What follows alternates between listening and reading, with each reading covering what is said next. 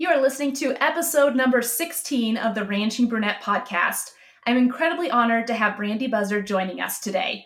Brandi is a first generation Kansas rancher and has made great waves in advocating for the industry with her open letter on the Green New Deal. You've probably heard or seen her numerous interviews and TV appearances on this, but for those of you who don't know of Brandi yet, we're going to hear her ranching journey and insights today. Brandi, thank you so much for joining me on the show. Thank you for having me. I'm really excited to be here. Oh, excellent. And I'm really excited to hear about you and your husband's journey as first generation ranchers. How did you discover your passion for the beef industry and ultimately become ranchers? Well, my husband actually grew up, he's from Ohio, and he is actually, his family is like a fourth or fifth, maybe sixth generation farm in Ohio. Excellent. So he's from a farming background with crops and, and cattle and such. And I grew up here in Kansas on kind of what you would maybe call a hobby ranch. Like we had rope and cattle and 4 H animals, but we didn't actually like produce beef actively. Like that wasn't something that was the goal. So we both have been very involved in production agriculture or agriculture of some kind our whole lives. But I'm the first generation, I guess, to have a cattle operation in our family. So we just decided this is something we want to do. I've always wanted to have cows, and he, like I said, came from a farming background where they had cattle, and he wanted to continue that. So it was just kind of like you know when we got together and we're dating and got married, it was just kind of a given. We knew we were going to do that. So we didn't have some big realization wash over us or anything like that. It's just been something that we've always known we wanted to do, and it, it's fine. It's coming to fruition. Oh, that's so exciting. And it's just so neat when you can grow up in an agricultural type lifestyle and then continue to pursue that on through adulthood and keep building upon that, you know, step after step. I love hearing stories that start out like that because I think it's just a really unique way of being brought up and then continuing it on throughout your life and knowing that that passion has stuck with you on your journey. Yeah, it's absolutely. I mean, we consider ourselves very privileged. Not everybody gets to do what we do. Yeah. And we're very fortunate to have had opportunities and the ability to just to do this because like you said not everybody gets to do it we're thankful that we were brought up in a lifestyle like this and that we get to raise our daughter in this lifestyle we're very you know we're just very fortunate and thankful for that what better way to bring up a child than in this kind of lifestyle and get to have her experience some of the things that you experienced growing up and getting to watch that from a different viewpoint. I just think that's such a blessing. Yes, it is. And, you know, in many ways, she's getting to do a lot of things that I guess I didn't get to do when I was growing up. Um, I don't know what my husband got to do when he was three, but, you know, she's experiencing the very wet, uh, miserable winters that we've had. You know, she's in the feed truck with me. She's there watching us roll hay out and feed, you know, feed cows in the winter. And she's there watching us when we're calving and things like that. And I didn't get to do that. And and that's nothing I'm not I have not been slighted because I didn't get to do that. Sure. I just I didn't get to grow up specifically in that beef production lifestyle.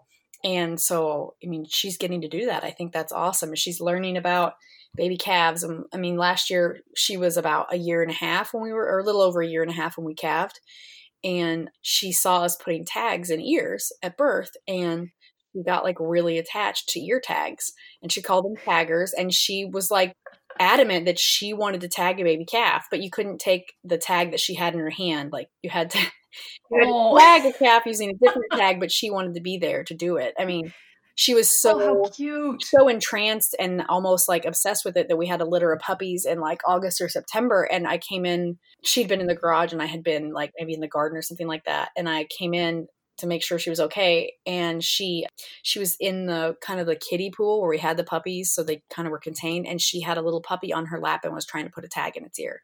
She didn't have, oh. yeah she just had a tag and was kind of pushing Cute. pushing it on the puppy's ear. She didn't have like a tagging gun or anything like that. Right. You know yeah. she, she oh saw us doing that and they really little kids really do learn and they imitate and there's been so many moments like that where she has seen what we've done and mimicked it and it's just every time that there's a moment like that, I just I get so excited because that's just a learning experience that cannot be replicated. Absolutely. And I can just you painted that picture beautifully because I can just picture her wanting to do that with the calves and then with the puppies. And I just think that's adorable. I love watching little kids experience ranch life and like you said the things they pick up on is just incredible.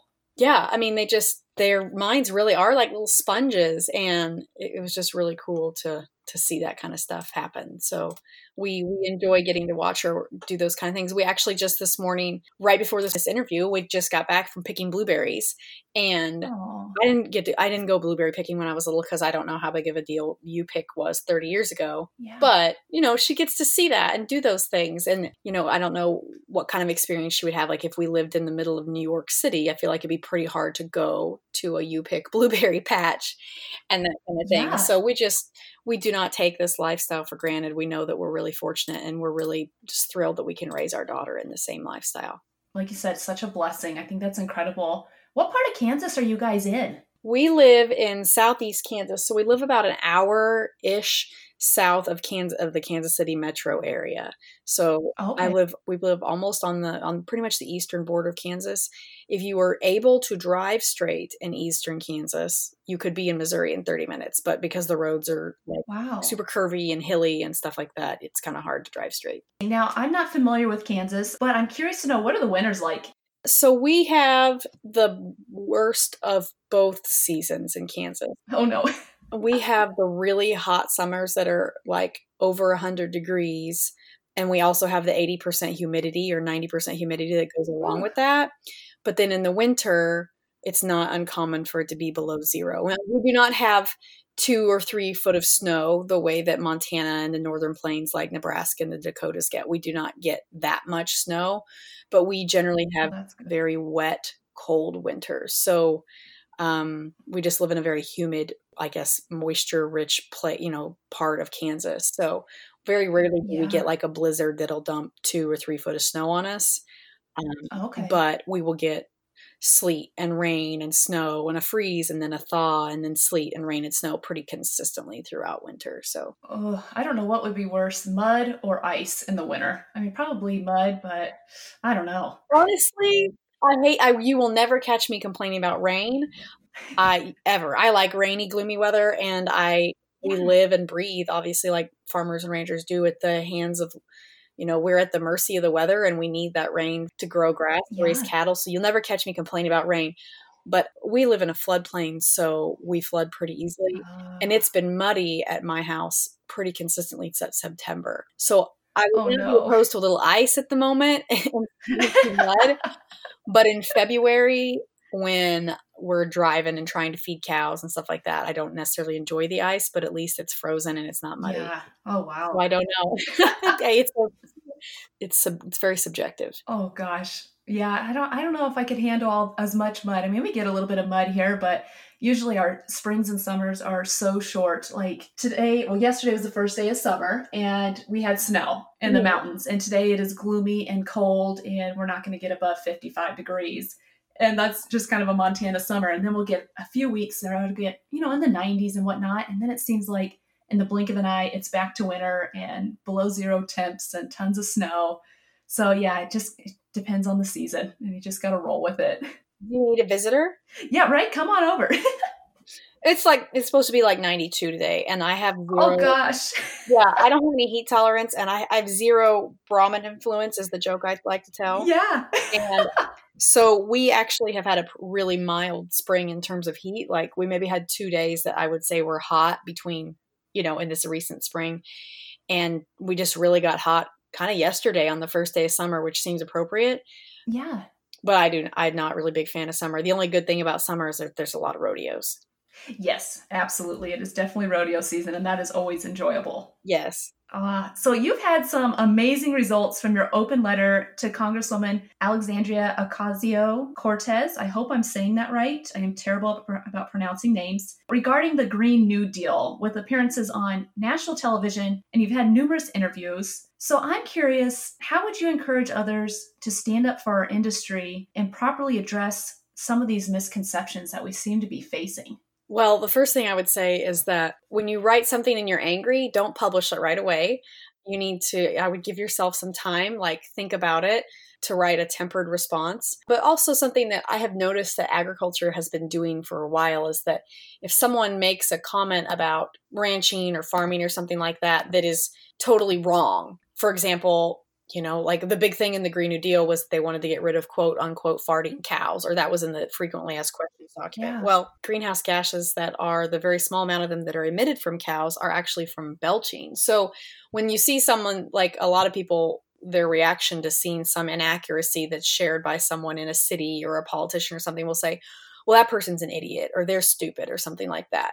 And that's pretty much the number one way to get people not to listen to you is to call them stupid or an idiot or you know they don't know what they're talking about. You can't insult people and then expect them to listen to what you're saying. So my first i guess piece of advice is be like don't call people stupid. They're not gonna they're not gonna give any care at all about what you say if you're running around calling people who don't know about agriculture stupid.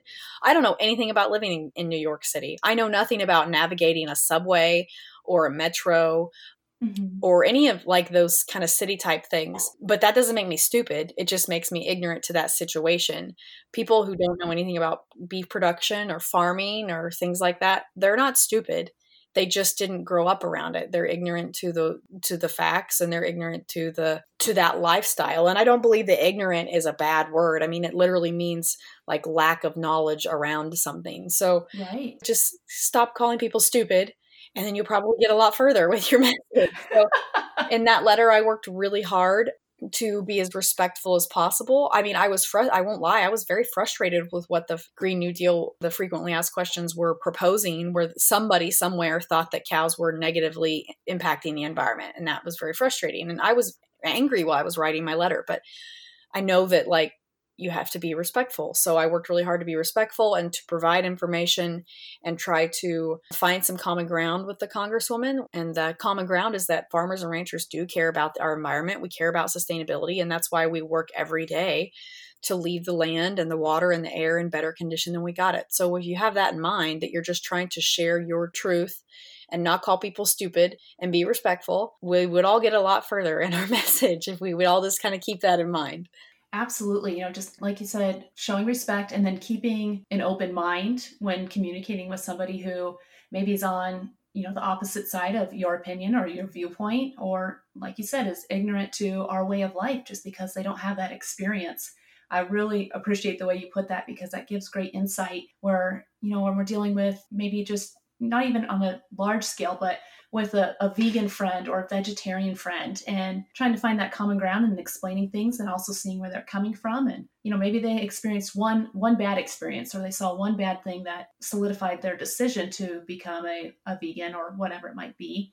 And it's just important to have that respect and understand where pers- a person's coming from but then also help you know educate and encourage too. So i think you put that beautifully. And were you pretty nervous to put that letter out there like once you had sat on it for a while and worked through it and got it where you wanted to.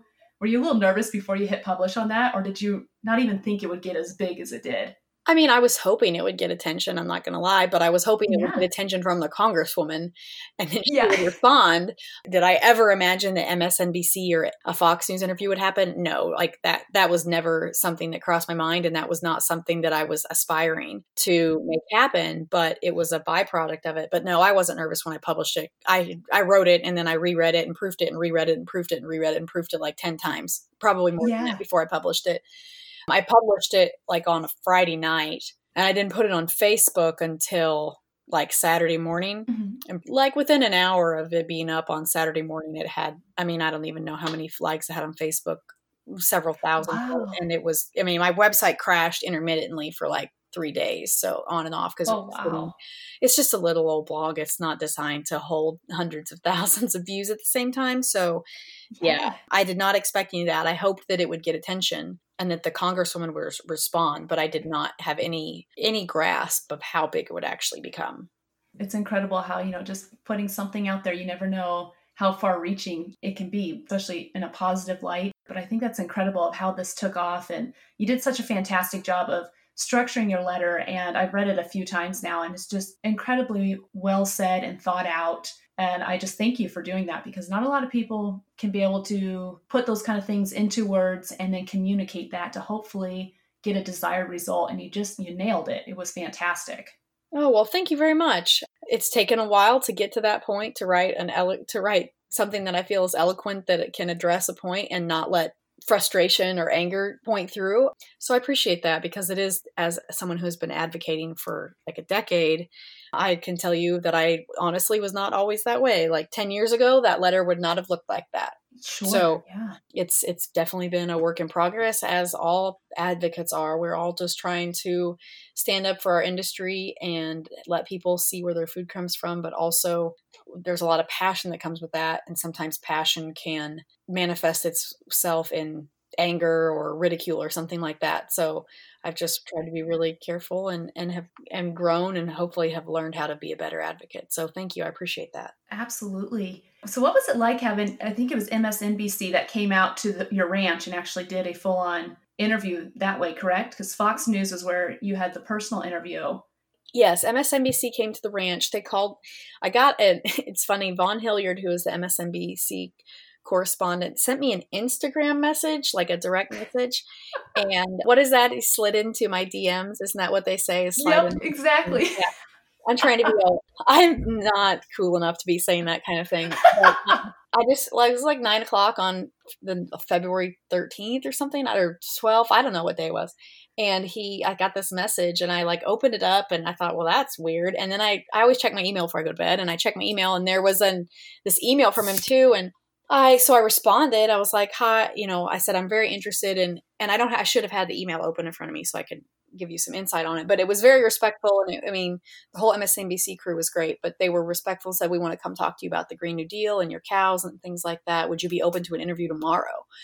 And I was like, okay, this is like can someone, you know, the Kansas City station is going to come down. You know what I'm yeah. saying? Like, I because I live an hour, and I emailed him and was like, yeah, I'm interested. Can you answer some of these questions for me? Because, you know, I didn't want to invite just anybody on our ranch. We're very protective of, right? You know, this is our lifestyle, and I wouldn't want to portray our life and disappoint my family or our industry or anything like that. And he was like, no, this is like national MSNBC, and we want to bring a whole crew to your ranch and yada. So I on all that. So wow. I told my husband, and I was just kind of like in shock. He wasn't here, but we got it all set up, and they came to the ranch.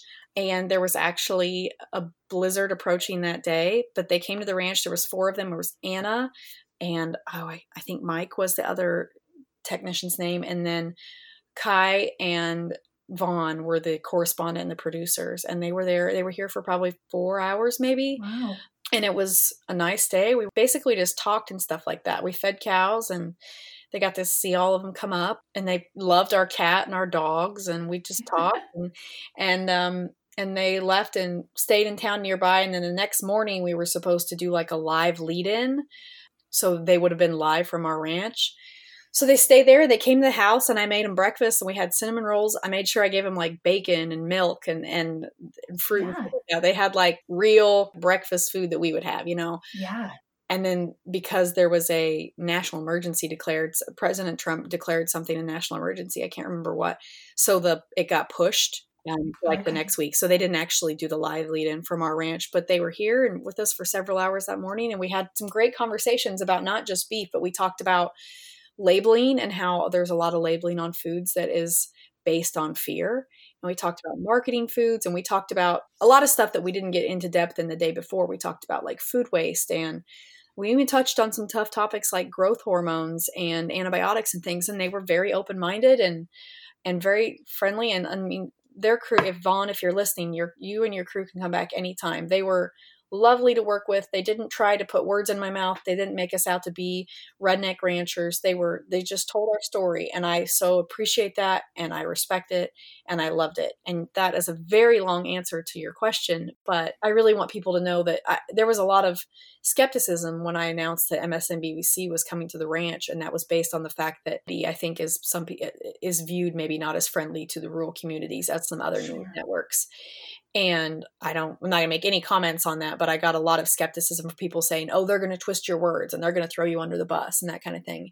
And they did not do that at all. They were, that's fantastic. I cannot speak highly enough of the respect they had for what we do, for the respect they had for us. They were friendly and amicable and they were just great people and they can come back any day they want that was a fantastic segment and they, they really did do a good job on that and you did a fantastic job as well and what a neat experience just to be able to share your lifestyle on a national news broadcast. I mean, that's fantastic. And I think that's just a really neat way for people who may not be able to get firsthand experience be able to gain some insight into what we do in the day to day. And I'm sure they really enjoyed it too. Randy, I loved learning of your education in science as well. You have quite the background with your degrees and everything, and your blog, Buzzards Beat, is beautifully written. I mean, you do a, a, just a great job of educating others on all fronts. And I think when first generation ranchers are just getting started, it can be easy to overlook maybe some of the scientific aspects of sustaining their operations. Where do you think we should be utilizing science the most?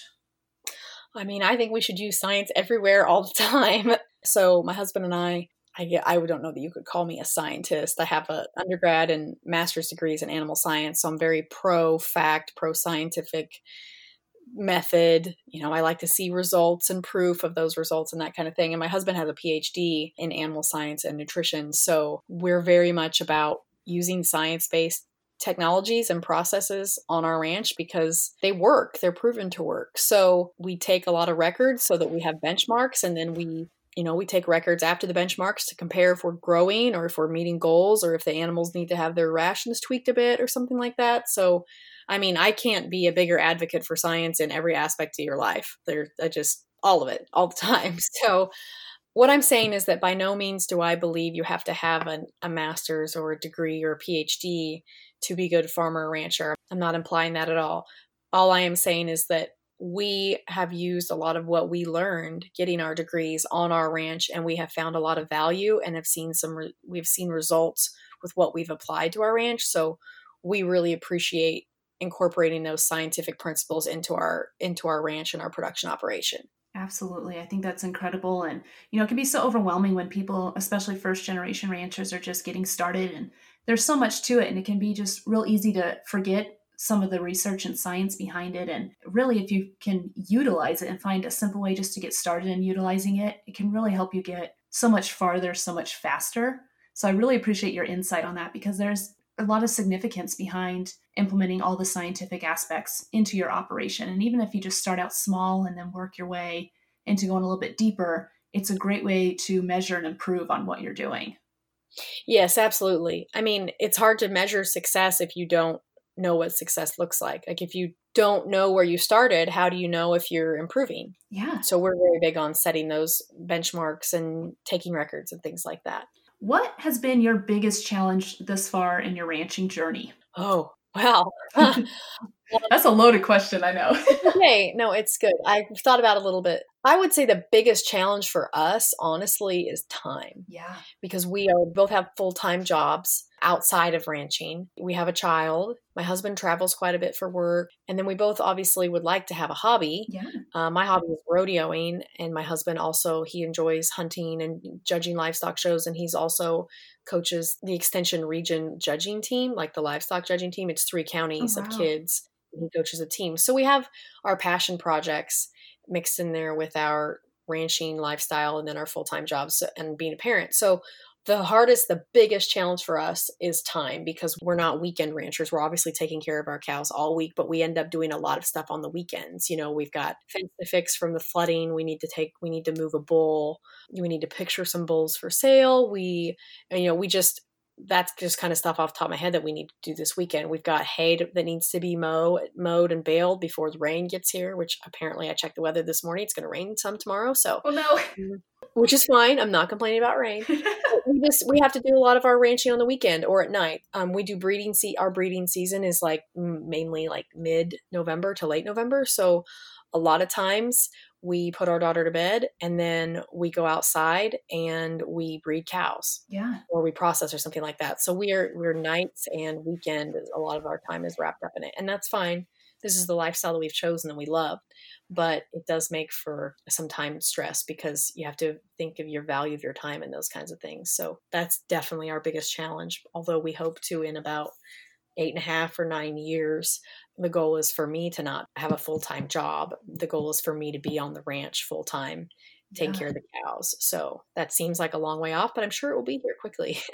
it's amazing how fast time can fly. And I work a day job as well and commute quite a long ways for it. And you're absolutely right. Time is so hard. It's like time and land are not renewable resources. No. So you have to be real crafty in how you utilize your time. And I, am the same way. You know, when I get home from work, it's taking care of household duties and then all the livestock chores. And then the weekends are the big projects, repairing fences, getting prepared for winter. Because, like here in Montana, our warm season is real short and all of a sudden you know we could get snow out of any month throughout the year yeah so you never know when it's going to come but winters sometimes will come earlier than usual may, we may get lucky and they come later but there's no way to predict that so it seems like through the spring through early fall we're preparing for winter and then the rest of the time we're bearing winters so you're absolutely right on time what has been your biggest tool in just staying organized and trying to make the most out of your time when you're not at your day jobs I am a gigantic fan of to-do lists and a planner. Yes. So I have a like right next to me. I'm sitting at my desk in my office because I work from home, so that's also helpful. Oh, nice. So I have a paper planner and it has everything written down in it, and then I have a Google planner. Everything is in the Google planner and the paper planner. And then I'm a big yeah. fan of to-do lists. So I have like a big to-do list of work projects for the house here, you know, for our ranch. So it's got go get feed, put up temporary fence around sorghum sudan field, fixed fence, yada, yada, yada. But then I even break it down further than that. And I'm like, okay, this morning, these are the three things that I can get done before such and such. So I, am all about the lists. My husband is not as much of a list person as I am. I think lists, I think that lists are the way to go. But that's how I stay organized and can stay on task because if, yeah, I just would have a hard time keeping everything straight and prioritizing my time. I couldn't be one of those people that just wings it. I mean, there's no way. And I'm a big fan of calendars and to do lists. And I've talked in like previous episodes of just being intentional with your time and planning out your days because even, you know, 15 minutes a day towards your goals or your passions adds up to a significant amount of time over the course of a year and you can really move the needle on that but i think being organized is the key part of that like you're saying oh yeah i absolutely agree I write things down not because I can't remember them. I don't. I have kind of like a I don't know photographic memory is the right thing, but I just I generally remember all the things I have to do, but I would have yeah. a hard time prioritizing if I didn't have them written down. I write them down. I write everything down. it really helps, especially if you know if something unexpected happens that kind of derails your day, which with livestock or even with families can happen. And it's just kind of nice to be able to have that on paper and be able to shift things around or maybe pick it back up the next day if you couldn't get to it. Yeah. Love to hear your insights on goal setting. When you were first getting started, how did you and your husband approach this for your operation with everything else going on with your jobs and family and all that good stuff? Honestly, we did not sit down and make like a goal list for our operation when we first got started. And we should have, and that was a mistake we made, and I can totally admit to that. we now do have a list of goals. Like I told you, one of them was for me to stay home. Yeah. You know, that that was a long term goal. But we do have a list of goals right now because I feel like sometimes you can get so caught up in the day to day of, okay, we need to feed the bulls, check the cows, rotate pastures, do this, do that, that you can forget about the overarching goal, which which would vary, I mean, varies depending on operation, but ours is to raise good quality balancer bulls that will put weight, you know, that will give bull buyers big calves, but also deliver quality as well. So I feel like if you don't have your goals written down and you don't look at those goals at least once a week, like you can get caught up in the day to day, and then a year goes by and you're like, dang it, did we did we do anything? Did we change anything to work towards that goal? Did we ever stop and reevaluate and tweak what were we doing? Or did we just stick to the same old, same old because that's what we've been doing? So I'm very big proponent of having your goals written down where you can see them. I'm sitting at my desk right now and I have my like social media goals written down that I can see. And I can also see some of my Red Angus goals written um, and stuck to my desk.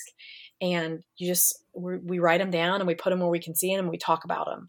I think I said earlier, if you're not measuring where you're at, how do you know if you're getting where, you know, if you've gotten to the end point? So we're very big proponents of the goals thing. It's also nice just to be able to see how far you've come. You know, like you said, looking at those goals and you're constantly reviewing them and then subconsciously you're also working on them even if it's not the forefront of your mind and it's incredible when you just write something down how much quicker that could come to fruition as opposed to just thinking about it or you know, if you're not being intentional about it, like you said, sometimes you get to the end of the year and you're like, well, what happened? So I, I love your insight on it. That's incredible. Well, I mean, I'm no not like any expert or anything like that. I'm just an expert on what we do, and we have found that the setting the writing the goals down and watching them um, and and tweaking when we need to, we have found that that works for us. So this next question is always a fun one for me because the answer varies from each person I talk to, and it's always exciting for me to hear this. So, out of all the equipment and tools of the trade, what would be two that you couldn't raise your cattle without? Oh my. I did think about this last night because there's so many, you know, and I thought, well, okay, so I'll tell you the things that I was gonna say. I was gonna say, I was gonna try to be all like cool and hip and be like a positive attitude and, you know, or like a sense of humility. And while those things are all necessary, in terms of like actual tools that you need, very first thing that came to mind would be a tractor or something to put hay out with. So yes. we live around. We live. We have a tractor, but we also have a Hydrabed with a feed, with a feed box on it. So. I one of those things you need to put hay out. Um, and if you had told me ten years ago that I would be like, I absolutely have to have a tractor, I would have laughed at you because I was like, I don't need a tractor. I don't farm anything. Like we don't raise any crops. I should have mentioned that. We just have cattle. Yeah. So we don't raise any crops. So I would have been like, I don't need a tractor that's not something I need. But you need a tractor because you've got to be able to put hay out in the winter, either in a ring or I mean, I guess you could you couldn't have a you know a hay unroller on the back of your trailer or your tractor too. So, but you've got to be able to put hay out for those cows in the winter. So that would be the very the first thing that I would say because that is actually the first piece of equipment we bought was a tractor. And then the other thing is not is kind of like a more and this won't surprise you because the conversation we've just had about goals and such, but is more kind of like a concept, and that is you've got to have a good record keeping system. Ah, yes. So we, like you've probably gathered, we keep a lot of records. Because again like what's the point of doing all this work? I mean ranching and farming and this is not supposed to sound like a sob story but ranching and farming is hard work. Yeah. Nobody gets into the farming and ranching because they're looking to make an easy dollar. Right. You know they, we do it because we love it. And but it is something it is a labor of love for sure. It's a lot of hard work. So if you're going to put all of this time and all of this money oh my gosh sometimes my husband and i think about the vacations we could take if we didn't have cows. I did that once too and i was like oh, i probably shouldn't do that again. Yeah. yeah yeah. Or like you know we could have season tickets to the kansas city chiefs or something like that. Like all these things that we also love that we could do if we didn't have cows but we love the cows more. So when you think about all the time and your money invested and your passion and your blood and sweat and tears, literally, that you're putting into your operation, you want to make sure you're getting everything out of it that you can. And I'm we are just big proponents of keeping records. So we have records of every time we want run something through the chute, we take a record on it. It might only be a weight, but we've got a record of it because then we can see how they're growing.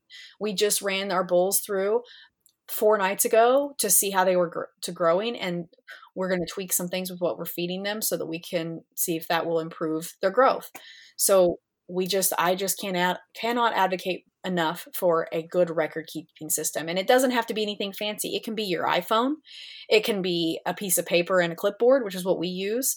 It can be a fancy app. I don't know, like you can use apps. I think they make, I know they make apps for record keeping. It could be a little book, it could be a computer. I mean, it can be whatever, but you've got to have some sort of record keeping system so that you've got everything written down and that you can evaluate the traje- trajectory of your operation over time. Nobody said that yet so far. And it's kind of one of those simple things like for people who are in it that it's like well that's a no-brainer you know you need to do your records. But like for me when i was getting into it nobody ever talked about that. It was just kind of something that was assumed that duh you got to keep your records. But me being a first generation rancher with my family has no experience in agriculture whatsoever before me that was something i kind of had to learn the hard way and i was like oh i should have been doing this all along. So i'm so glad you mentioned that and i love how you went into the different ways you can do it. It can be as simple as you want, as far as just putting on a piece of paper, or you can go as far as getting programs or apps or you know detailed Excel spreadsheets. You can take it as far as you want, but there's so much truth behind what you said because if you're not being intentional in that aspect too, you have no idea how to continue improving your herd for the future. And I'm so glad you went into that. Well, I think that where where the whole write it down thing came from is I've just seen my grandpa, you know those little red books Yeah. That you can get like the red calving books. Yeah. Okay. So my grandpa has he always has some has has always had some variation of that. So he used to be a day worker many years ago before he was retired. He was a day worker. I guess I should say, I'm assuming that most of your audience knows what a day worker is, but like he worked for a large ranch and checked cows and fed cows and calved and did all that. Like he he didn't own the ranch, he worked on the ranch. So anyway, he's always had a little book and he wrote down everything he did every day. Not like hour by hour, but he calved five cows today, fed this many pounds at this pasture. He raised and trained border collies for a long time. So maybe he wrote down like this this uh, dog had a litter today or something like that. I've just seen him do that my whole life. And I think that had an impact on the whole writing it down thing.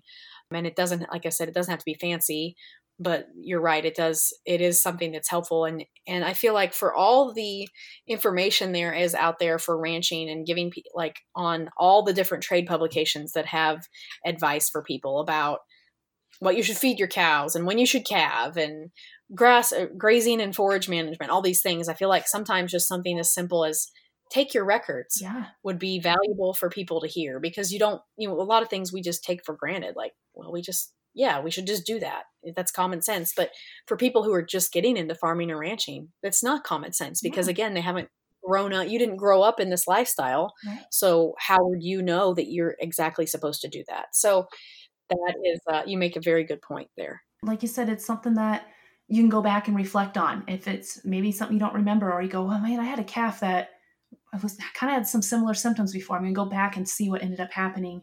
Uh, and like when I was a horse trainer, I would do day logs of the horses I worked and my experiences for that day, what I tried, what worked, what didn't.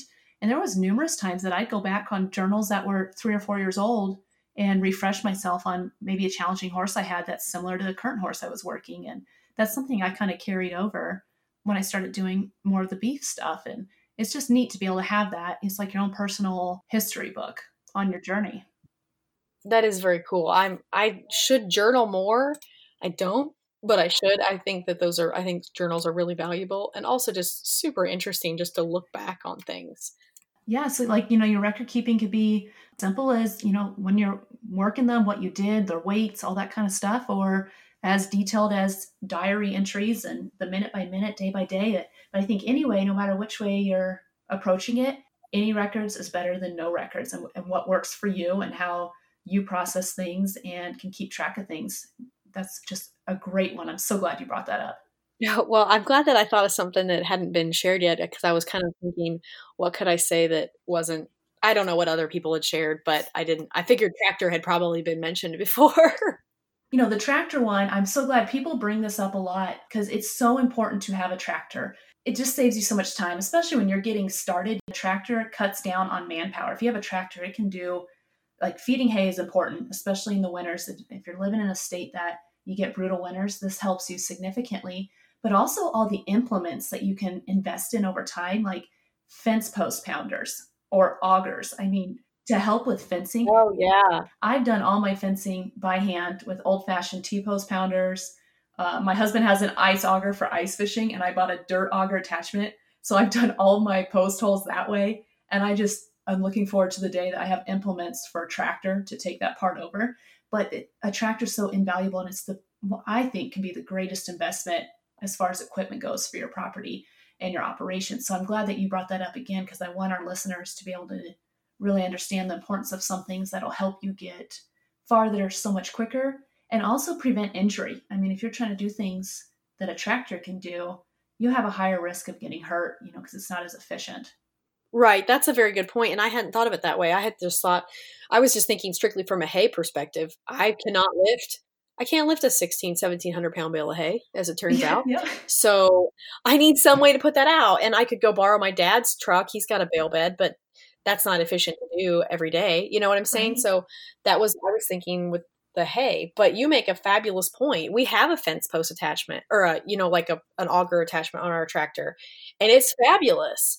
And you're exactly right. Like not only is it from a, from an injury mm-hmm. standpoint, mm-hmm. because I'm going to, you know, you're going to throw your back out, you strain your arm, you yeah. could you know, step in the hole and sprain your ankle. You could do all sorts of things.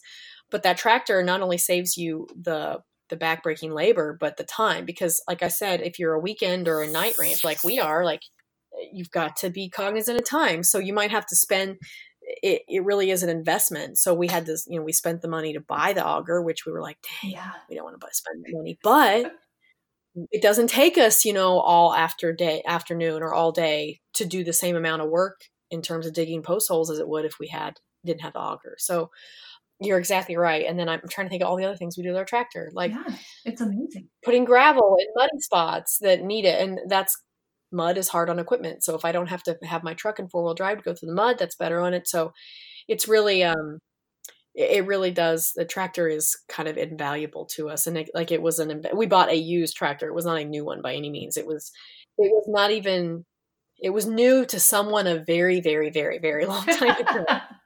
Yeah that was the very first thing we bought and i don't i do not regret that at all. No in no way shape or form yeah we're uh, currently tractor shopping because i have gone this far without a tractor and i'm like that's it. I'm not going another winter without a tractor. And it's hard like because we do round bales and we've managed to move them with our trucks and stuff and for the most part i'll pitchfork that hay man. oh, you know over the fence to them if they're if we get a lot of snow and they're in a smaller pen i put them in like our mothering pen. And i'm pitchforking the hay over and it's just brutal. Yeah. So we are currently tractor shopping and i cannot wait. I've been looking at all the implements you can get and any job you can think of on a ranch or farm there's an implement for it and it's incredible what it a tractor can do. I mean, it's just amazing to me. Oh yeah, I'm so glad that you're that you're like getting one. That's exciting. Yeah, you'll oh. have to let me know if what you guys find. And and man, I just you must have like some crazy muscles if you are pitchfork and hay all winter. We moved in the end of January, and so our new place didn't have any livestock setup at all. So I was bucketing water up to them as well. And so I'd fill my five gallon buckets and haul it up to the trough. We had this insulated water trough and no power or anything out there or solar system to help heat the water. So I was breaking ice and hauling hot water up there. And, you know, we got to negative 30 this year and it was just brutal. And I finally got smart. And then the back of our side by side, I put a tank in there, a big, like 100 gallon water trough. And we made a hose attachment. So I'd fill that up and then drive it up and then empty it into the trough because I got so sick of bucketing water. But I tell you what, I got some nice summer arms for this year, so I'm pretty proud of that, but I don't have to do it again. yeah, I bet you do have some nice summer arms. I can't imagine bucketing all that water. We're very fortunate that in the winter, the land that we lease for our winter pasture has a couple ponds on it. So I don't have to bucket water. I just have to chop ice, which is is strenuous, but not, not as strenuous as carrying, you know, I don't know how much a five gallon bucket of water weighs, but it's not a small amount. And um, bucketing water all winter, so I have to do that. Before we got the truck that had a feed box and the the bale bed on it, I was bucket feeding all of our cows with with five gallon buckets. Oh, wow. So like putting it all in the back of the truck and then driving it over to the place and then unloading it. And it wasn't, I mean, we have like more than one cow. So it was more than, it was more than one bucket. And so I usually don't have to worry about, um, I don't have to watch what I eat as much in the winter, basically. Yeah.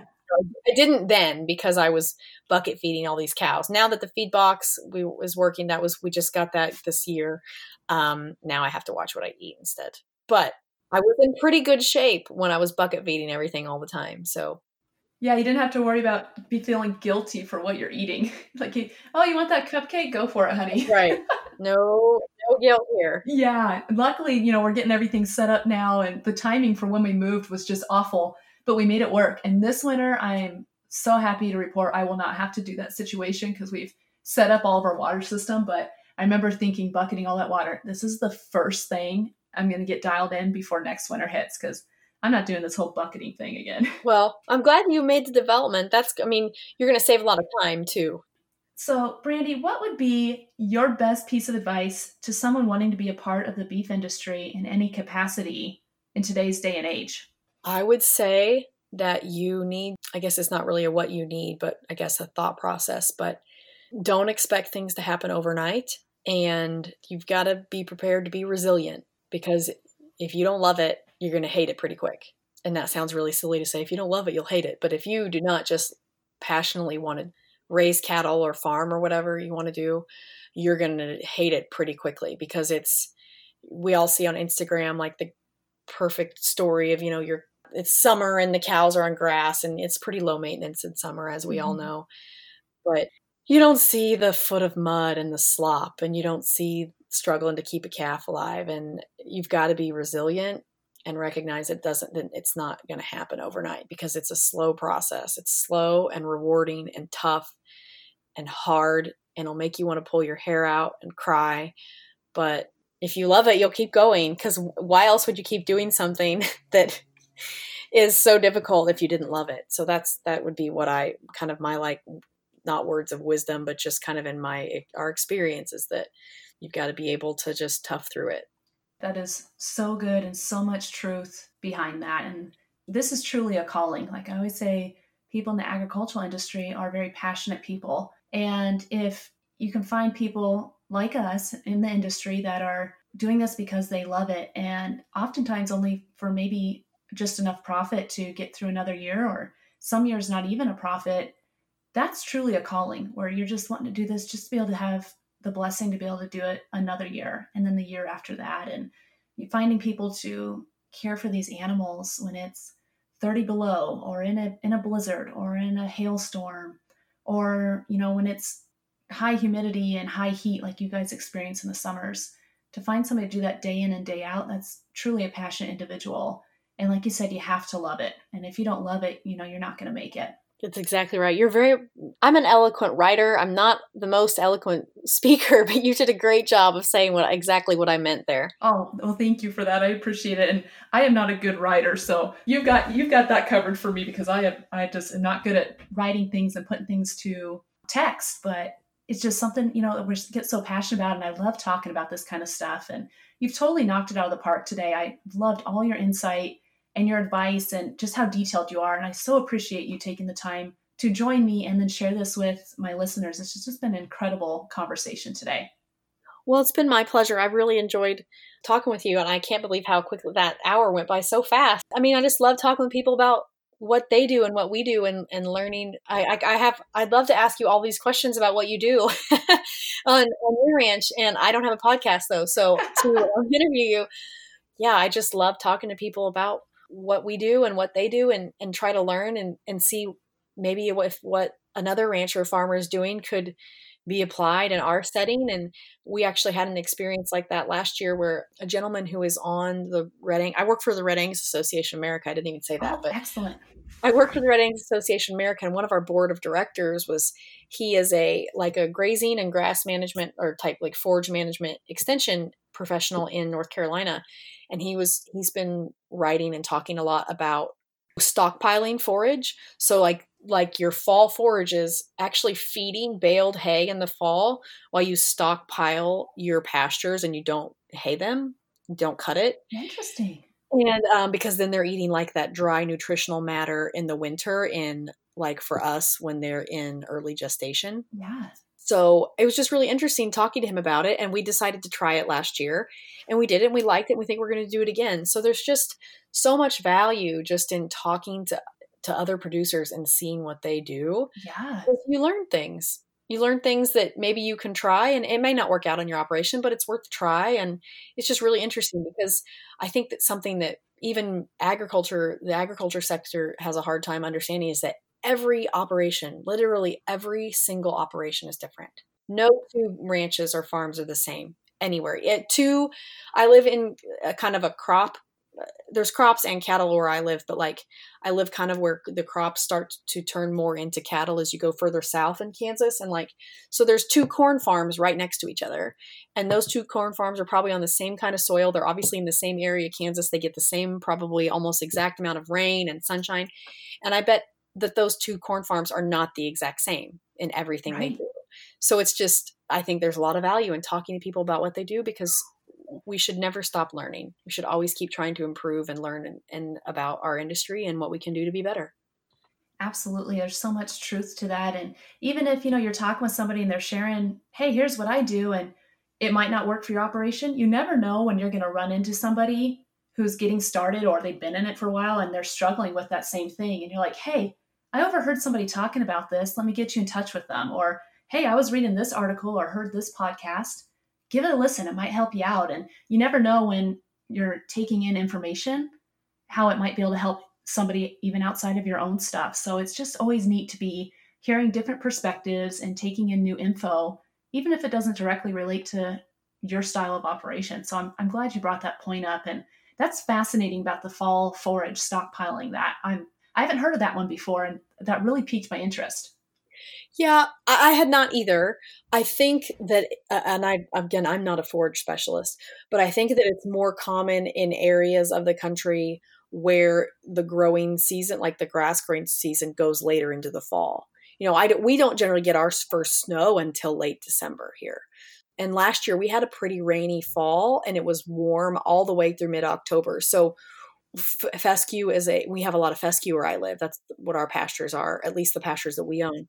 And so that grew later into the fall, so we were able to stockpile it. Whereas if you live somewhere where winter hits a lot earlier, I don't know how effective that practice would be. So I have I have no idea so we just decided to give a try but i don't know if you could do that in montana i honestly have no idea you i feel like winter is going to hit you before the end of december yeah yeah it, it, just kind of depends on uh on the year but you know like winter will hit us early on like the cold temperatures but sometimes we don't get all of our snow until mid december or there's been years where the snow really didn't hit us till January, like where we get several feet that are stuck. Mm-hmm. So it, it just kind of varies and it's hit or miss.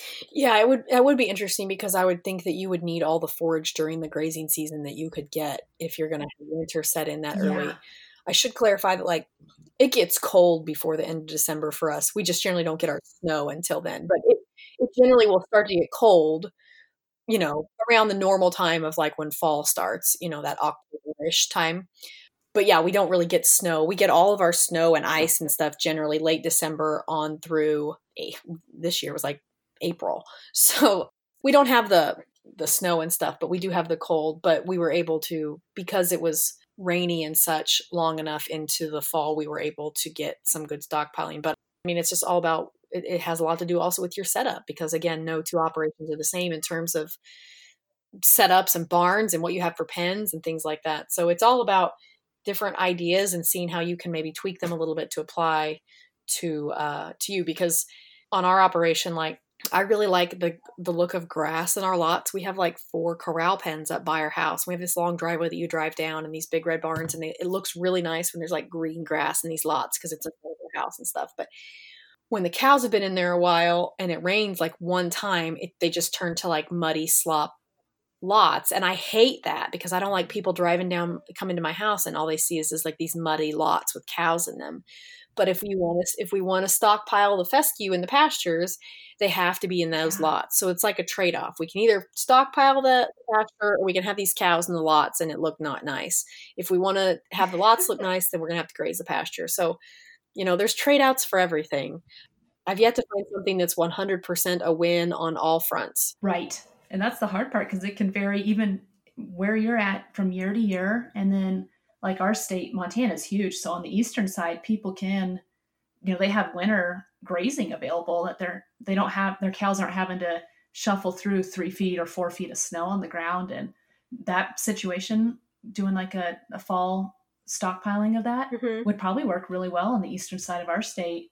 Uh, and i could see that being very beneficial for situations like that because they don't get a lot of mud. And like you said earlier in the episode, you have kind of the worst of both worlds as far as the mud season and then the heat and the humidity. So that's a huge balancing act. Yeah.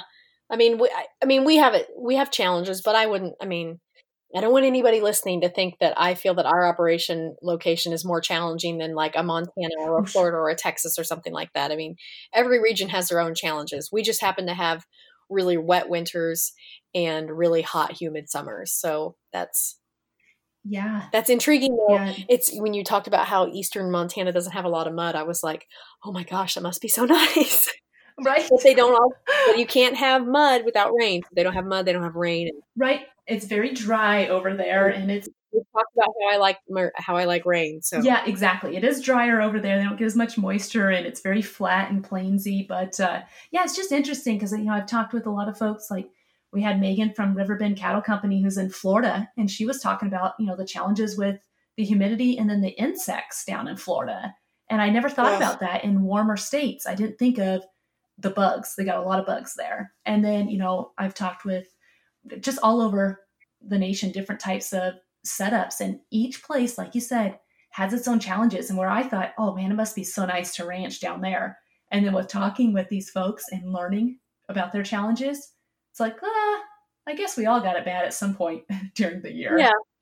If I find somewhere that has zero challenges, like zero bugs and just the perfect amount of rain, um, and no heat and humidity, you will find me there. If I find that, you will never hear from me again because I will go there and not tell anybody else about it, and I will just it will be my little place on the prairie or wherever it is. Yeah, I was going to say you couldn't tell a soul no. because then property prices would go through the roof and everybody would be flooding there. Yeah, I'm not telling anybody about it. So if for some reason I disappear, where I'm at.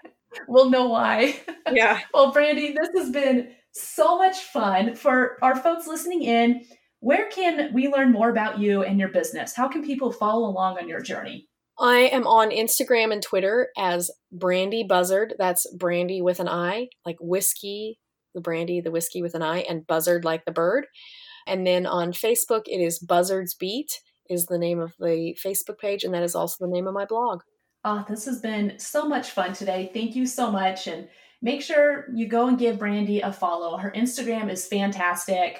Her Facebook page, I mean, she's just got so many awesome resources available. The blog posts are incredible. And then what she shares on her social media pages on the day to day, it's just been so insightful. And I so appreciate, Brandi, you doing this for our industry and sharing your journey with everybody. Oh, well, thank you. I, I seriously have loved this conversation and talking with you. And I just appreciate you having me on the show so that I could share a little bit about what we do. Oh, absolutely. It's been incredible. And this has just been a fun conversation. So thank you so much again. I really just appreciate your time and everything you've brought in to help other first generation ranchers on their journey. Well, thank you. I, I hope that someone gets something out of it. Oh, absolutely.